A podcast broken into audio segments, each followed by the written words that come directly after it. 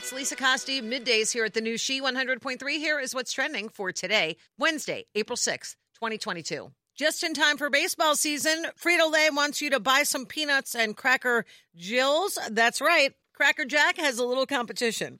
Cracker Jill comes to life through five different representations on a series of special edition bags. And of course, with the name change, it means that the old song, Take Me Out to the Ball Game, gets some new lyrics. The treats will be available in ballparks all across the country, and fans can also get their hands on the revamped bags by donating $5 or more to the Women's Sports Foundation on crackerjill.com.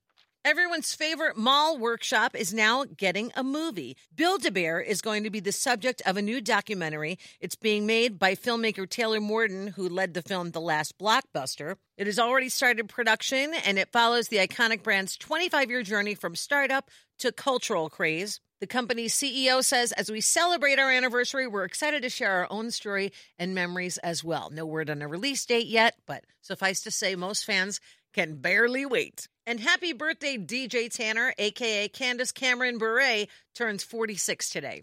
And that's what's trending. Have a great day, and thank you for listening to the new She 100.3 hits of the 80s, 90s, and 2000s.